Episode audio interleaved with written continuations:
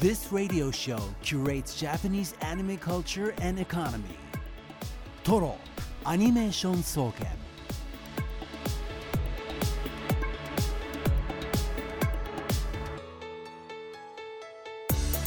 ラジオをお聞きの全国のアニメファンの皆さんこんばんは静岡市駿河区トロにあるトロアニメーション総研今夜の当直研究員青木隆太です同じく当直研究員の渋谷香音ですそしてトロアニメーション総研首席研究員はこの方ですえー、こんばんは首席研究員でアニメ評論家の藤津兵衛です。今日もよろしくお願いします。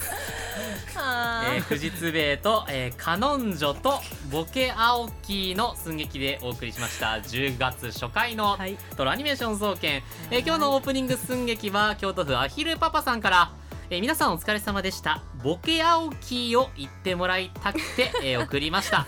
青木さんご褒美でしたか？いやご褒美でしたね。確かにねそうですね。青木さんやっぱ声質がね柳さんと違うから結構苦労してましたいやめっねちゃでもうん。あのーなかなかちょっとね寄せてましたね。そうならボヤッキーにはならない。だいぶ。いやだ逆に渋谷さんすごい寄せてたのいでややっぱさすがですよ。そう。そらもう渋谷さん。途中で照れ笑いしてましたけどね 一回収録中にね。危ないよかった。ね編集してもらってなかったことになってますけど。なかったことね。はい、あのーまあ10月からねこの秋ということで改編突破しましたトロアニですけれども、まあ皆さんも、えー気が向いたらですねその日のテーマに沿った、えー寸劇のそっか沿って三人。ああえー、今？ー 今今ちょっと。今？今わかりました。その日のテーマに沿った内容の寸劇をぜひ送っていただければこういった形でオープニングで使わせていただくかもしれませんのでよろしくお願いいたします。します。さてトロアニメーション総研毎週アニメについていろいろな角度から分析したトロアニレポート作成のため今夜も皆さんから情報を集めています。今夜のテーマこちらです。あなたの推しユニットですアニメの中に出てくるユニットいろいろありますよね。アイドルもののユニット名。具体例を挙げれば他にも義乳特戦隊桜花七部会などなどいろいろなアニメの中にユニットというものが登場しています。今回あなたの推しユニットを理由とともに教えてください。ちなみに組織名というのはユニットに入りません、うんうん。あとはなんかなんだろう俗称みたいなのも入らないかな、そのくくりを話すっていう。難しいですけど。はい、えーレポートは X メールでお願いします。番組 X 旧 Twitter はハッシュタグカタカナでトロワニでつぶやいてください。メールはトロワニアットマークディジ SBS.com TOROANY アットマーク DIGISBS.com でお待ちしています。さあ皆さんからレポート届いております、えーうん。神奈川県からゴッドハンドさん。僕の好きなユニットはマクロスデルタのワルキューレです。マクロスフロンティアのランカとシェリルのユニットとても良かっただけにデルタではどうなるのかなとフロンティアを超えるのは難しいだろうと思っていましたが第1話から想像を超えてきたのを今でも覚えています。襲来する敵流れてくるワルキューレの楽曲それに呼応するように強くなるパイロットたち一気に引き込まれました。特に三雲の歌担当の純奈さん当時16歳ながらとてつもない歌唱力で度肝を抜かれました。フロンティアも名曲が多いですが個人的にはデルタの方が好きな曲が多いですマクロスシリーズ新作の制作も決まっているのでそちらも楽しみです。ということでね、うん。まあ、こうまさにユニットとそうですね。いうようなところでした、そうですよ新作はねサンライズさんですから、はい、どうなるか楽しみですけどあれなんですよね。マクロスって歌物なので時代に合わせてテーマ変わってくるんですよね、うん。だから最初は単体アイドルで、まあフロンティアの時は周年なんでいろいろあるんですけおどー。バンドブームの時はファイヤーボンバーですよマクロあスセブンあれバンドブームだったからなんですか？そうそうセットなわけですよ。うん。でこの頃あの集団で女性がユニットを組むようになってるんでワルキューレはユニットなんですよね。あなるほど。世の中のその音楽事情というか芸能事情が反映されてるんですよね。うん。か当時16歳だった純奈さん、で今あれが2016年の時なんで、はいはい。7年前。だからもう大学卒業もしくはよ最後みたいな ところですから時の流れはうん。早いです、はい、続きましてラジオネーム岩田の山城提督さん。あ T シャツね。お,、ね、おめでとうございます、えー今回のお題の推しユニットですが私がおすすめしたいユニットはアニメ「うまよん」より「逃げ切りシスターズ」です。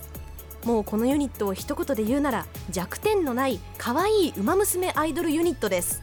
まずはリーダーのウマドルを目指すスマートファルコン。次に巻き込まれた青木アナの推しサイレンス鈴鹿ギャップ萌え枠のミホノブルボンギャラに釣られたアイネス風神。激マブなお姉さんマルゼンスキーの5名です。キャラ一人一人の個性が輝いている。まさに見てるだけで幸せになれるアイドルです。さらに逃げシスの逃げ切りフォーリンラブもいい曲なので一度聴くことをおすすめします。公式 YouTube で見れます。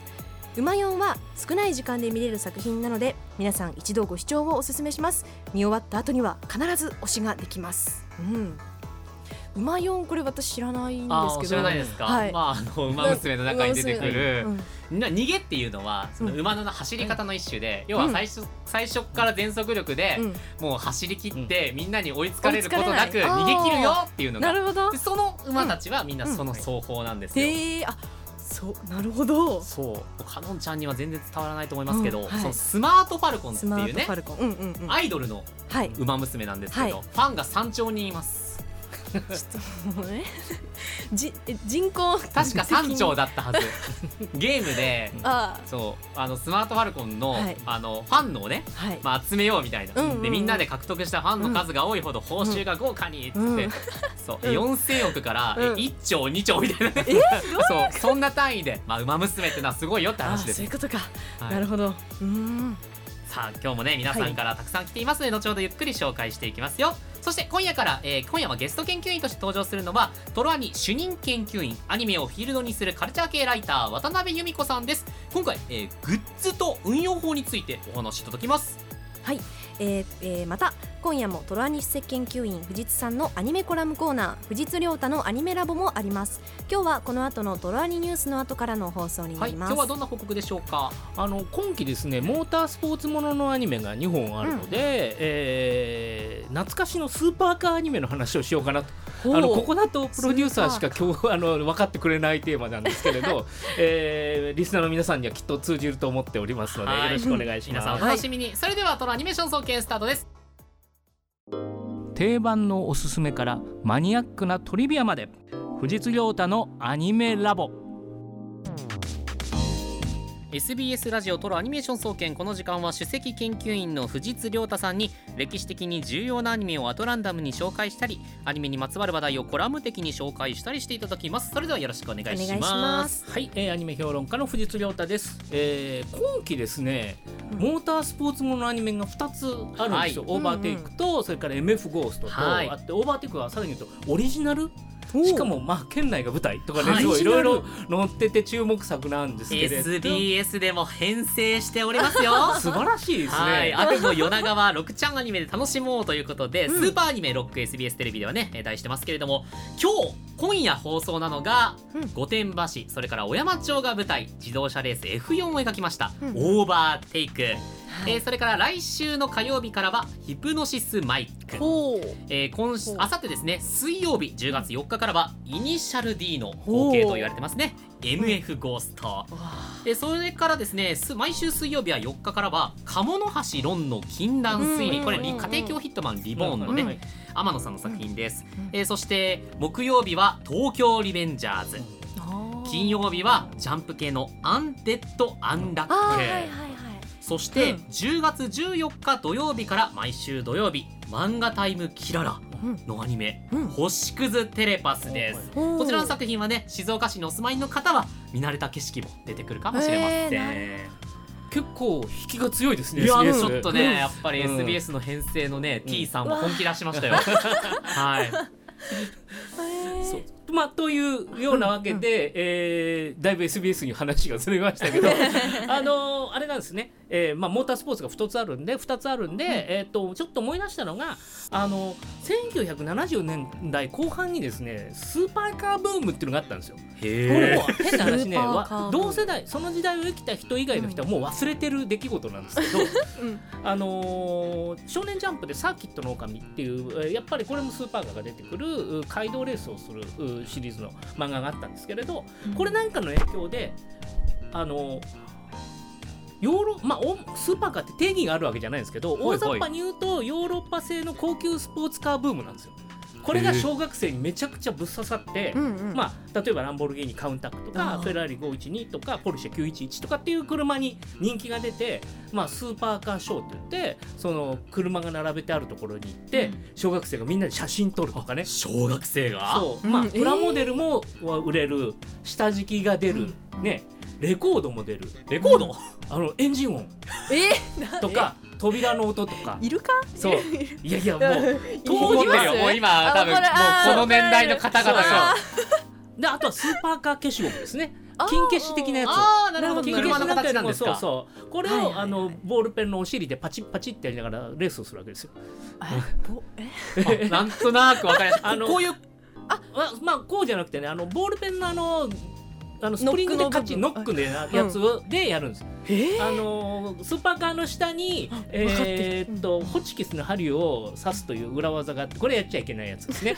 これはやってるのはレレギュレーション違反になるやつなんですけどめっちゃ滑る。まあそ全然アニメの話じゃない けどつまりねそれぐらい小学生に大ブームだっそったんですよ。かアニメという枠組みではなくてってことですね。でこれは実は結構あの自動書誌の表紙子供向けのテレビ系のなんていうんだろうないろんな子供向けのなんていうんでしょうテレビくんとかああいうのがあるわけですけれどああいうテレビ雑誌の表紙もスーパーカーが飾るようになってあの要は戦隊とかあの的な特撮とかアニメのロボットものがそこを飾るのがセンターだったのがスーパーカーがそこを乗っ取るっていう時代があったんですね、うん50まあ1976年ぐらい56年ぐらいからそういう現象があって結構だからあのテレビ作ってる番組作ってる側もあの脅威に感じてたっていう、はあ結構大きい出来事があったんですよね。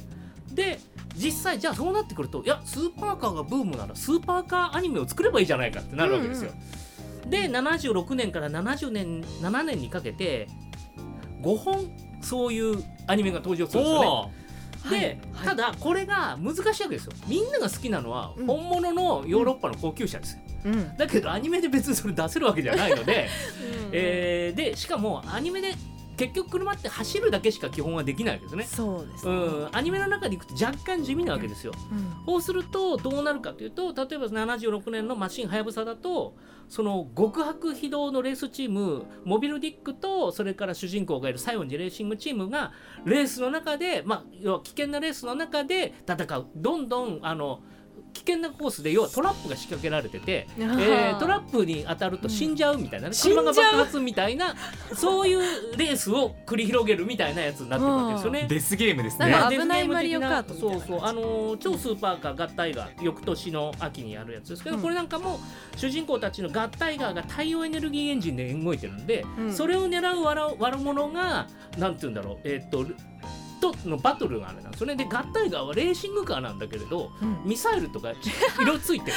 やりたい放題ですね。で 5, 体 5, 5体の車が合体するからでうん。合体ガーになるんですけど、へー。みたいなあロボットアニメみたいな。まあまあそうそう。ほぼロボットアニメ的な感じなんですよね。はい。あのーあれとか、えーっともう一個例えば、あのーマシン飛竜って飛び出せマシン飛竜ってのもあるんですけど、うん。これ、まあ、これも、まあ、悪いやつらと全チームあの良いチームが、えーっとまあ、戦うって言うんですけど異色なのが、えー東映本社、えーあれですね東映アニメーションじゃなくて東映本社の方が企画というか元で、えー、タツノコプロとあのなんつうんだろうタッグを組んで作ったんで、うん。ノリがタイムボカンシリーズなんですよ。へ敵のゼニゼニチームっていうのが、まあ、ほぼ3悪なんですよ。ーうんうんうん、うん今日オープニングでねなんかはやる羽目になりましたけど、えーっと3悪でみたいな異色さ。これもやっぱあの善と悪のチームが戦うっていうアイデアになっててどうしてもバトル要素とかケレン味要素を入れなきゃいけないって感じなんですよね。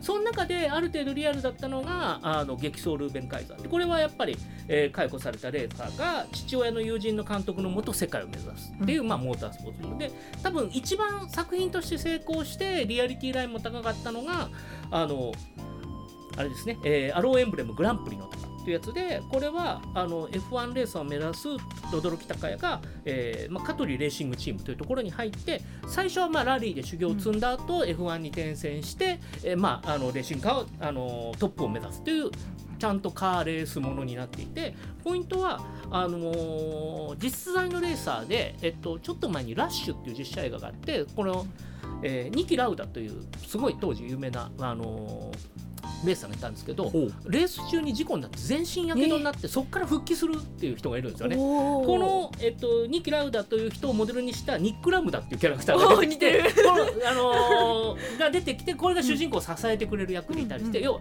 ちょっと現実との接点あるかなみたいな感じの設定になってたりするやつがあって、まあ、これが多分あのグランプリの高い。っていうのが多分リアリティラインも高くてえレースものとしてえ当時としてはリアリティラインも高くて作品として成功したっていう感じなんですが他はまあそこそこという感じでやっぱなぜかというとみんなが見たいのはカウンタックが見たいんであって、あのアニメスタッフが考えた武装されたマシンではないんですよね。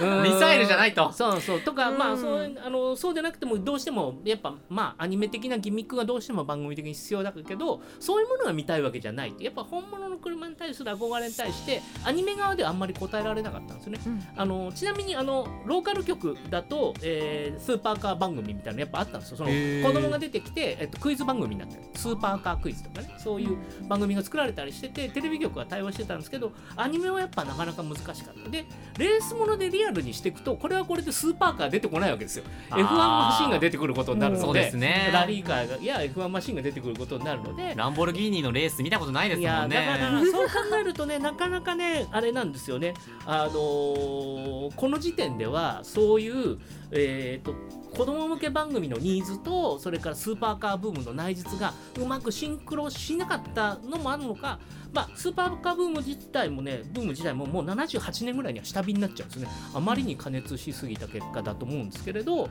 えー終わっていく。でまたまあ子供向けだと、まあ、特撮やロボットアニメが、うんまあ、主流になってくるんですけれどある瞬間瞬間風速的にですねそういう時代があったということをですね思い出したわけですね。歴史の授業だったんでうん。むしろ。ねそうです。教科書載ってそうですもんね。ちょっと X の方でレイザックさんが、はい。藤津さんのコーナースーパーカーアニメ予想という方はいはいはいはいで何のえーアニメが取り上げられるかというのを予想されてましたけれども、はいえー本命サイバーフォーミュラ、はい。はい対抗よろしくメカドッグ穴マシンハヤブサ大穴合体ガーということで、えー穴と大穴だけが当たるというですね 軸当たってないよっていう。っていうかね、まあ、ここサイバーフォーミュラーはレーシングアニメなんだけど、うん。スーパーカーかっていうとそうじゃないですよね。なぜかあの時はあー F1 ブームがあってサイバーフォーミュラーが作られてるんで、はあ。のーそうなんですよ。あ F1 ブームは F1 ブームですよスーパーカーブームじゃないわけですよ、なるほでメカドックはまあ原作があれですけどあれはチューンナップする面白さなのでだ一番多分あのーあれなのはえ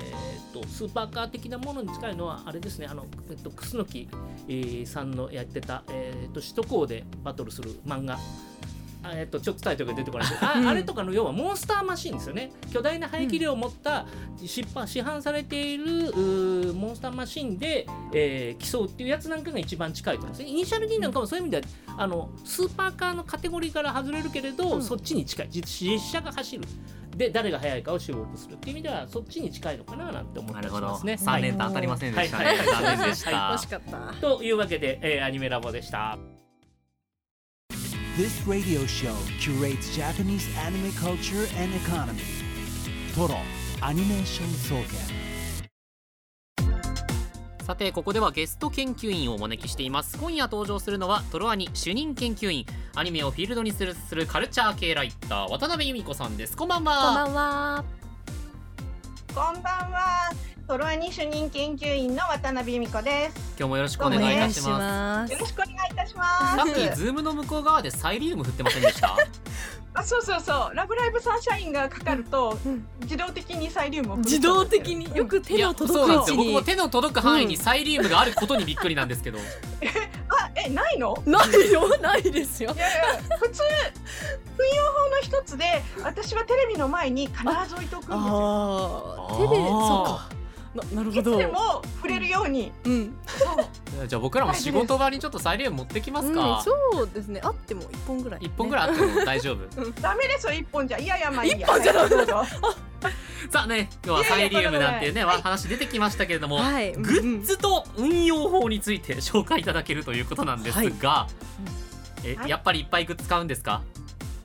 えーっとその質問であの最初に見たときにグッズは量じゃねえと思ったんですけどあの量で言えばすごい人には全然かなわなくってすごい人は例えば何種類もあるようなあのトレーディングの缶バッジを制限個数のマックスとか買う人ですね。うん、あとボックス買いをする人とか、うんそういう人はまあ強いなと思って、うん、尊敬してます。うんで私の方は、えー、と作品のとそれからさ作品の中でどこを引用するかによって買い方を変えています。です。はい。というと？ほうほうあいやもうあのー活用法の方はこの後でああのお伝えするんですけなるほれども、ど、はい。どんなグッズ買うんですか？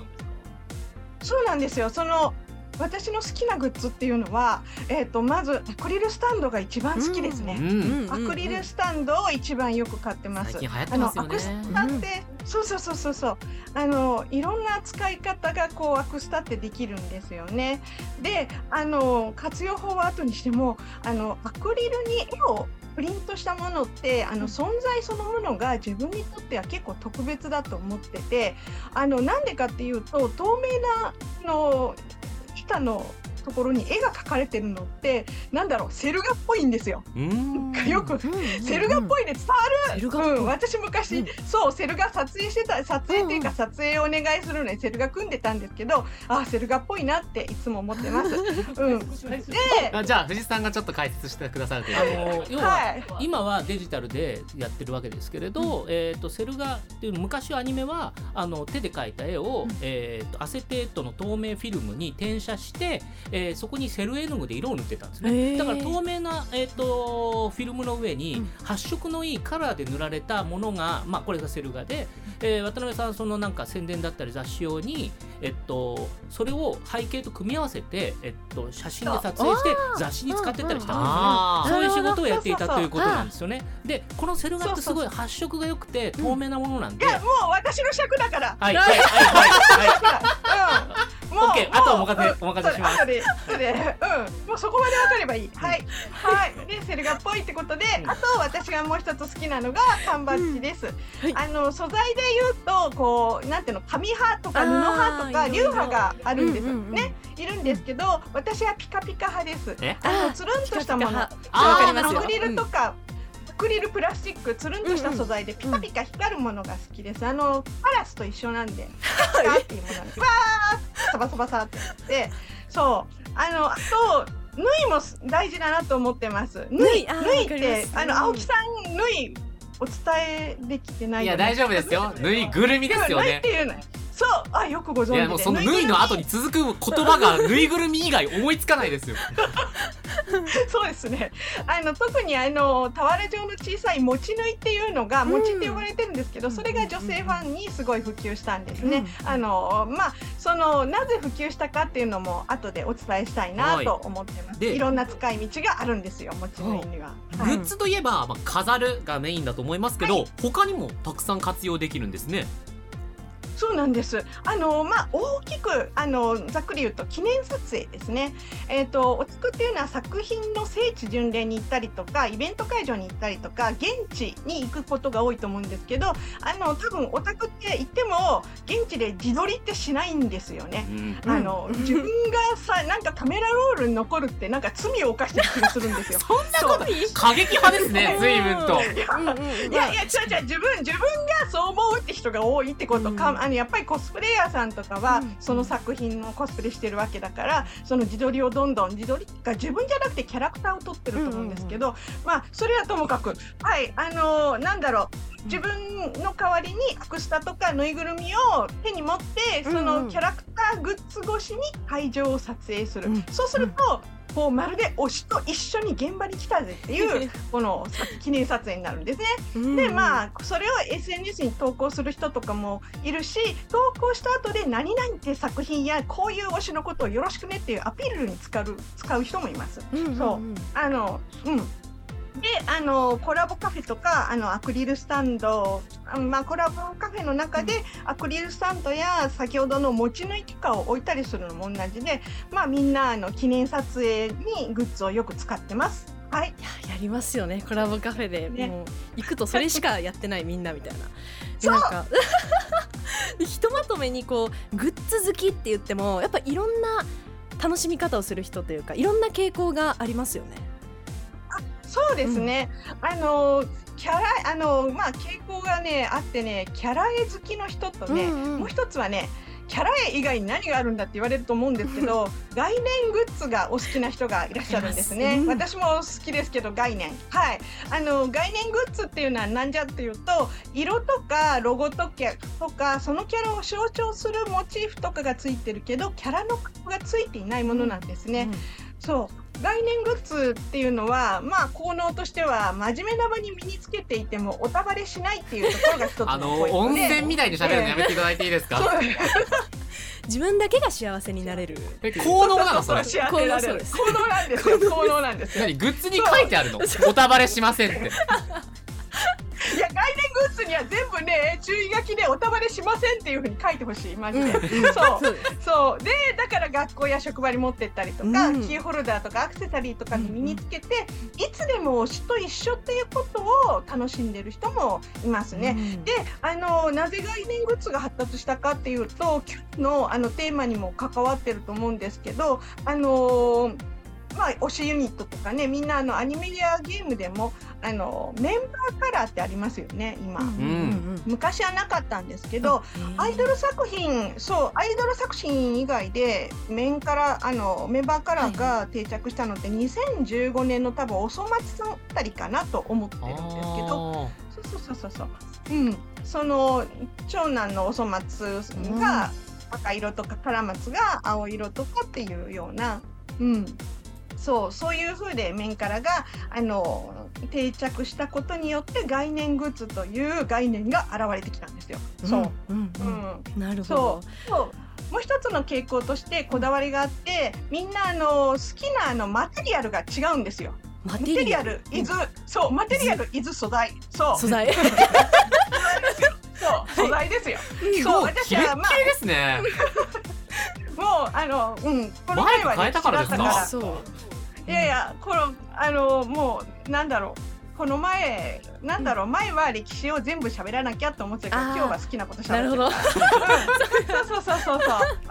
うん。うんそう、それでうん私はピカピカしたものを買うけど、うんあの、うん、まああの紙物だけを詰めてる人も結構いるんですね。紙物紙紙に異常な執着を持っている。いやいやいや本人聞いたらめっちゃ怒られるからちょっとあれなんですけど、知り合いにいるんですけど、うん。コレクション癖が強い人とかだと、映画の週替わり特典にあのキャラクターのランダム色紙とかつくとやばいんですよね。なるほど。それで色そ紙の子はうん毎日仕事が終わってから映画館に行って、毎日2時間超える映画を見るんですよ。で毎日限界まで映画を見てそのランダム色紙を全員集めるっていうのをやるんですよ。怖っうん、全怖い。やいやいやすごい。いやでもうん偉いのは、うん入場口で受け取った後にうん。帰るんじゃなくって、うんそらうんうんそういう人もいるでしょ？ううん。ん、ちゃんと2時間超える映画を全部見るんですよ。いや推しに会えるなとか言って偉いなってその律儀さが素晴らしいなって思いました。いや、ん。そうです。ね。やっぱ買ってみないとそのわかんないグッズって、うん。やっぱあのそのね2時間の映画に毎日通うみたいなこうそうそう。あのもうお目当てのキャラが出るまでか、まあ、その人は全部コンプリートする、じゃないですかやっぱうんね、一番罪なグッズですよね種類としては。と思うんいやですけどやめろ。ジオでギリギリを超えないようにしています私は。危ない。危ない。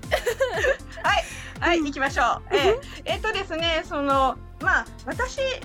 トレーディングも何が出るかなってやっぱりワクワク感があるので、うんうんうん。あの買うようにはしています、うん。あと作品の応援っていうこともあって好きな絵柄は買うようにしてますね。全部買ってるわけじゃなくてやっぱりそれもランダムなんですけど私あのトレーディングで大失敗した経験からマイルールを決めてるんですね。ほう。あの1種類のものにつき1種類の缶バッジにつき1個まで買ってよしっていう風にしてます。で3個で出なかったらあの交換譲渡のお取引に出したりとか、おうん。あのお取引に声掛けしたりとかしてます。うん。あのツイッターかっこ X でキャラ名を検索すると、うん。結構皆さんあの特に女性を中心に譲る求むみたいに出てくると思うんですけど、そうあれってあの交換譲渡の文化なんですね。あの知らない人同士であの連絡を取り合って、お互いにあのこっちのキャラ持ってますよって言って、じゃあ交換成立ですねって言って郵送して交換し合うっていう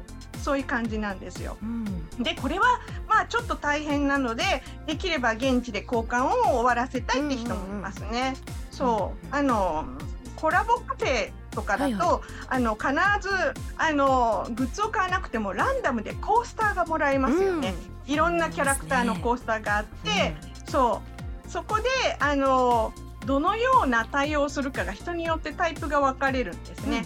あのそうあの私みたいにカフェの中で人に声をかけて交換をあのする人もいるし、それからツイッターにあのカフェの中にいるのに、うん。こうツイッターで交換譲渡っていう風にわざわざその、なんだろうみんなカフェでね飲食しないでねずっとねなんかメール打ってんだよね。そう、うん交換譲渡な譲る求むみたいな感じでネットでそのドリンク楽しみなよ募集をかけて。る そう。いやドリンク楽しみなよは誰かハッシュタグで言ってくれ。私今喋ってるから手が離せないからう。んそう言ってくれっていう。そう。あとはあの推しのコースターが出るまでドリンクファイトっていうのがいるあってドリンクファイトする人もいるんですよ。うん。あれそう。キャノンさんはドリンクファイトって言葉聞かない、ドリンクファイト何杯もっていうことですよね。そうですよ、うんうんうん。それ以外にないですよ。もうファイトする。そう推しが出るまで飲み続けるドリンクファイト。いやー。 Ready. Go そうそうそうそうそーで渡辺うさもうんもう。グッズ絡み渡辺さんの思い出エピソードはどんなのがあるんですか？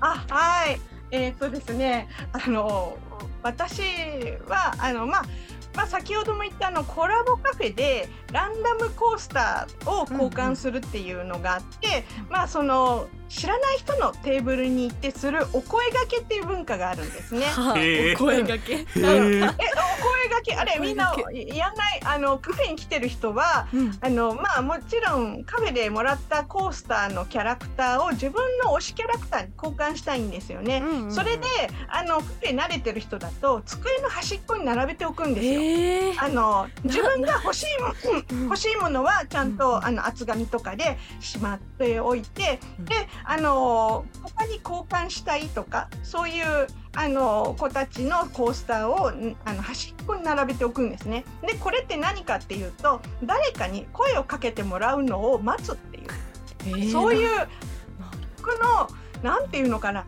ルールというかだん自然発生的にできた、うんうんうんうんあのお約束なんですね。あのほら知り合いにじゃないのに声かけられないけど交換したいなっていう人が机の端っこに並べておくとそういう不調なんですよ。へうんーそう暗号みたいなものなんですよ。うんうんでそのさらにこのびっくりしたのがそのお声掛けのやり方私もコラボカフェ行あの1年生の時はいろいろ大変だったんですけど、まあ、それにもそのお声掛けにも暗黙のルールがあるんですね。あの、うん私の友達にグッズの師匠がいるんですよ。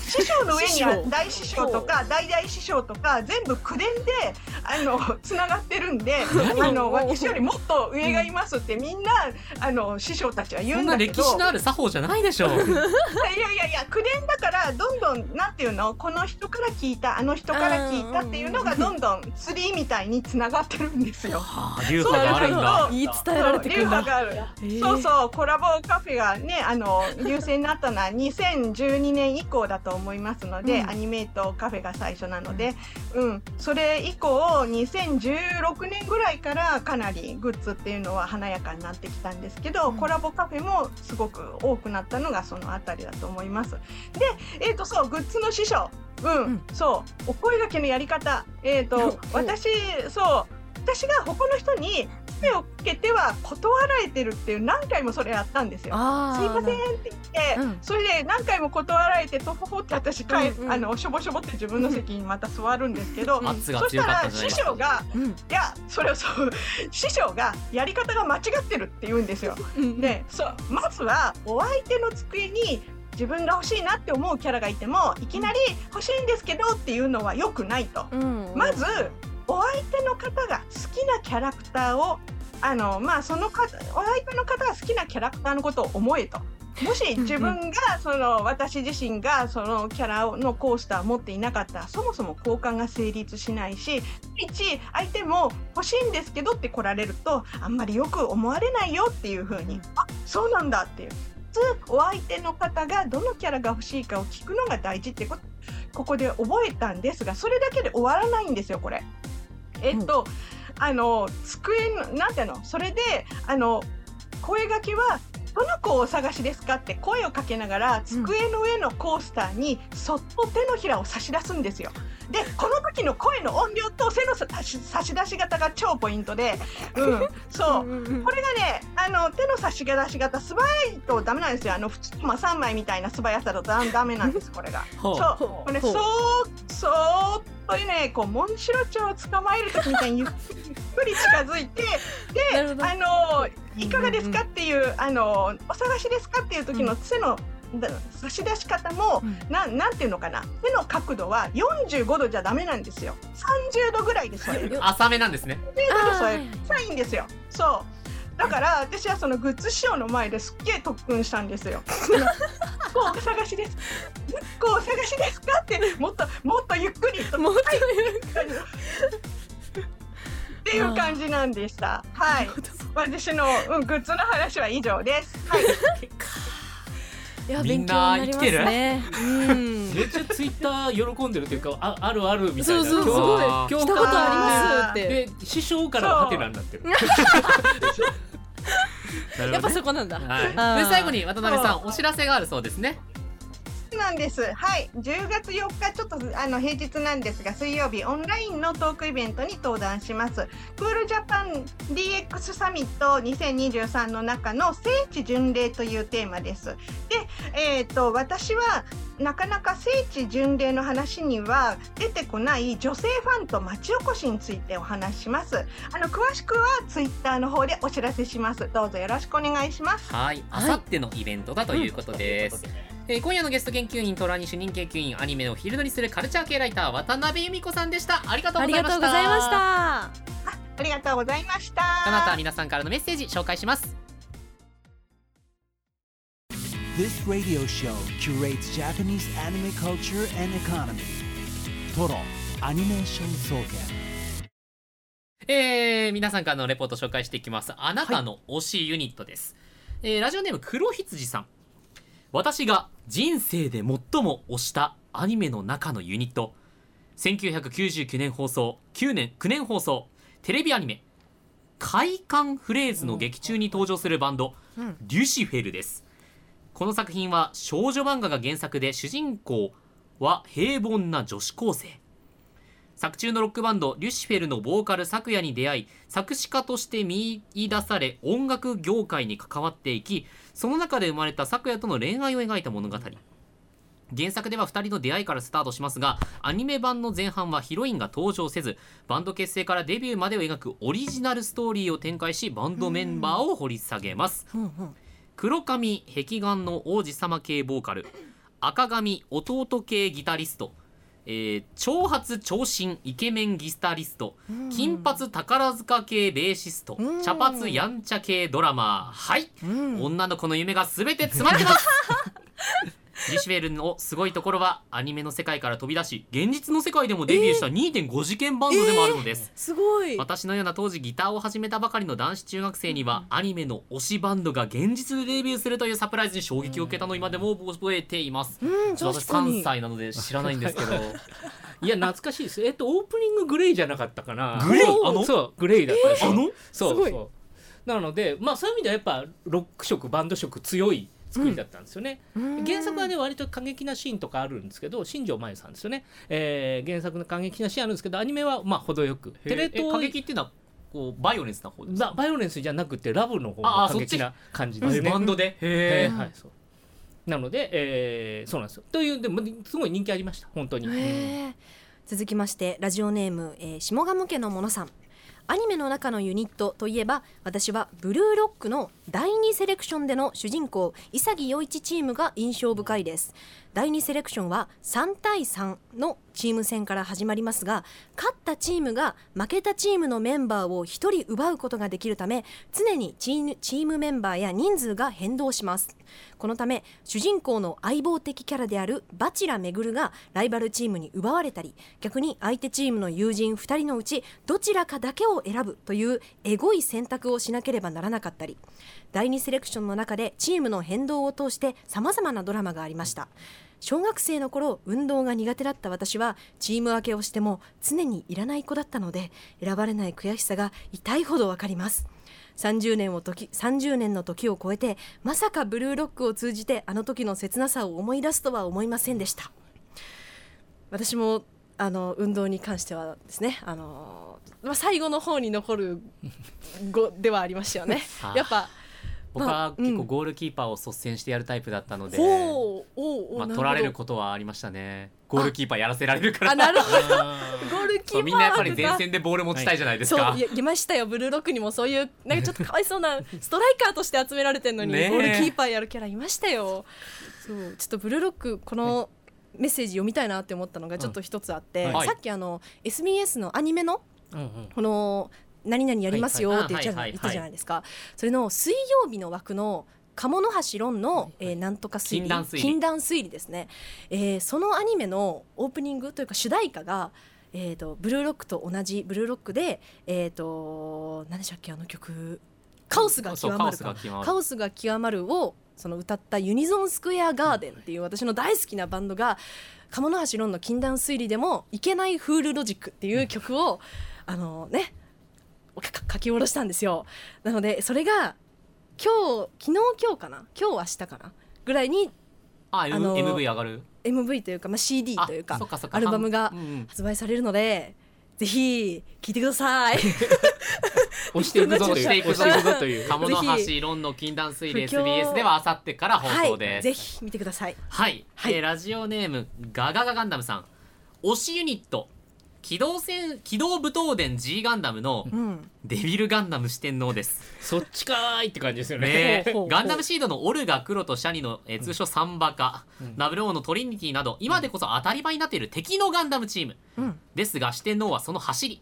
正統派のマスタースピードのヘブンズソード。パワーのグランド。水中戦のウォルターとキャラ分けも完璧。デビルガンダム四天王がこけていたらその後の作品の敵がガンダムという風潮も変わっていたのではないかと思います、こっちっていうねシャッフル同盟じゃないんだっていうね。同盟じゃないんだっていうね本当。まあでもあのーデビルガンダムしてんの？はね加藤さんのやっぱデザインがかっこいいのと、何でもガンダムの顔がついてればガンダムだっていうね。あのルールがの徹底ですよね。G ガンダムにおける。それのまあいいあん塩梅のミックスでね、敵キャラとして立ってましたよね、もうガンダム来てますよもう一枚、えーラジオネーム遅かれ早かれさん。アニメのユニットと聞いてまず頭に浮かんだのは V ガンダムの主楽隊がなぜか浮かびました、はいリガ・ミリティア所属、うん。ミリティア所属で、はい。主人公ウッソの味方であり先輩の戦闘部隊です、本編に登場するのは10名ほどで隊長のオリファー以外はなぜか全て女性という珍しい部隊です。女性を集めたわけではなく凄腕を集めたら女性ばかりになったという嘘か本当かわからない言い訳をしているらしいです。さてガンダム好きの青木アナ。SBS 人事部から主楽隊の所属を、ま、指示されたらそれに従いますか？イエスかノーで答えてください。ちょっとボーナスだけいただいて退社させていただきますね。ひどい。あのね、えー。なぜかというと、うん。主楽隊めっちゃ死んじゃうんですよ全てますねそうそう。えーこの主楽隊ですが男性で所属ともなればハーレム状態なのですがとても脆く全ての隊員が戦死してしまいます、え特に終盤は主人公のメルトモであり藤津さんの推しのカテジナさんにやられてしまいます。カテジナさんおかしいよ。おかしいですよ。ー 坂口大輔さんがね。そうですねえそう手品さんはね、うん。悪い女なんですーいやよ手品さんは僕好きなんで。あ。悪く言っちゃダメですよ。僕好きないや悪く言っていただいても全然構わないですけど僕は好きだっていうことは知っておいてほしい。あの言えない渡辺久美子さんの前でちゃんと見ましたから一番好きなキャラですおおカテジナルースそうそう。うん金髪のね。一番なんだ。おお、ほど。はい。でした。皆さんはは主楽隊から、い。やあのあのが V ガンダムのね、うん。ユニットってね、うん。ほんとろくないないんすよもあの不幸な目に遭うう人が本当にもうろくなマッツのがないの。不幸な目に遭うのでねネネカ隊っているんですけど、やめましょう。うん、これもっともっと辛い最後を迎える人たちなんで。本当に。はい。違うメールいきます、はい。えーラジオネームクレイジーキューブリック改めクレキューさん神奈川県からです、私の推しユニットプリパラの56話走れサマドリグランプリに出てきたセレブリティ4です、簡単に言うと監督の森脇誠さんがかつて携わっていた探偵オペラミルキーホームズに何か動きがあった時に出てきた謎ミルキーご一行様です。セレブリティ4はセイラ、レイカ、ブリトニー、ティナの、えー頭文字を取ったヨーロッパから来たゴージャスなアイドルでした。プリンス響がなかなかプリンセスになろうとしない代わりに業を煮やして連れてきたのです。違う。プリンセスになろうとしない。ふわりに業を煮やして連れてきたのです、ふわりは響に憧れを抱いていたのですが自分の目指そうとしている道と違うのではと悩みます。ただそこでセレブリティ4がど田舎出身のお前がこんなスーパーゴージャスな私たちと組めるのだから 感謝をしなさいというむちゃくちゃ上から目線で勧誘してきたことによりふわりは私はプリンセスにはならないとかつては憧れていた響を否定しおー。自身の進む道を決定づけたのでした。えーセレブリティ4ふわりを捉えるために車っぽい感じの自転車や4人乗り自転車に乗って追いかけ回すなど破天荒でむちゃくちゃやりたい放題をやっておりかつてのミルキーの流れを感じさせます。その後も再登場しおばさん呼ばわりされて私たちはハイスクールガールよと切れ気味に言ったりブリの照り焼き 4? と言われて違うと返したり 最終的に花火と一緒に打ち上げられるといういつもの感じになっていました。え？えそんなロケット団みたいなのがいたんですかえ？そんなロケット団みたいなセレブがいるんだ、うん。そっか、えー皆さん今日もたくさんのメッセージありがとあうございました。りがとうございました。今回の SBS ラジオトロアニメーション総研いかがだったでしょうか？トロアニは静岡県の SBS ラジオで毎週月曜夜7時から生放送でお送りしています。ぜひこちらもお聞きください。SBS ラジオトロアニメーション総研パーソナリティ青木龍太でした。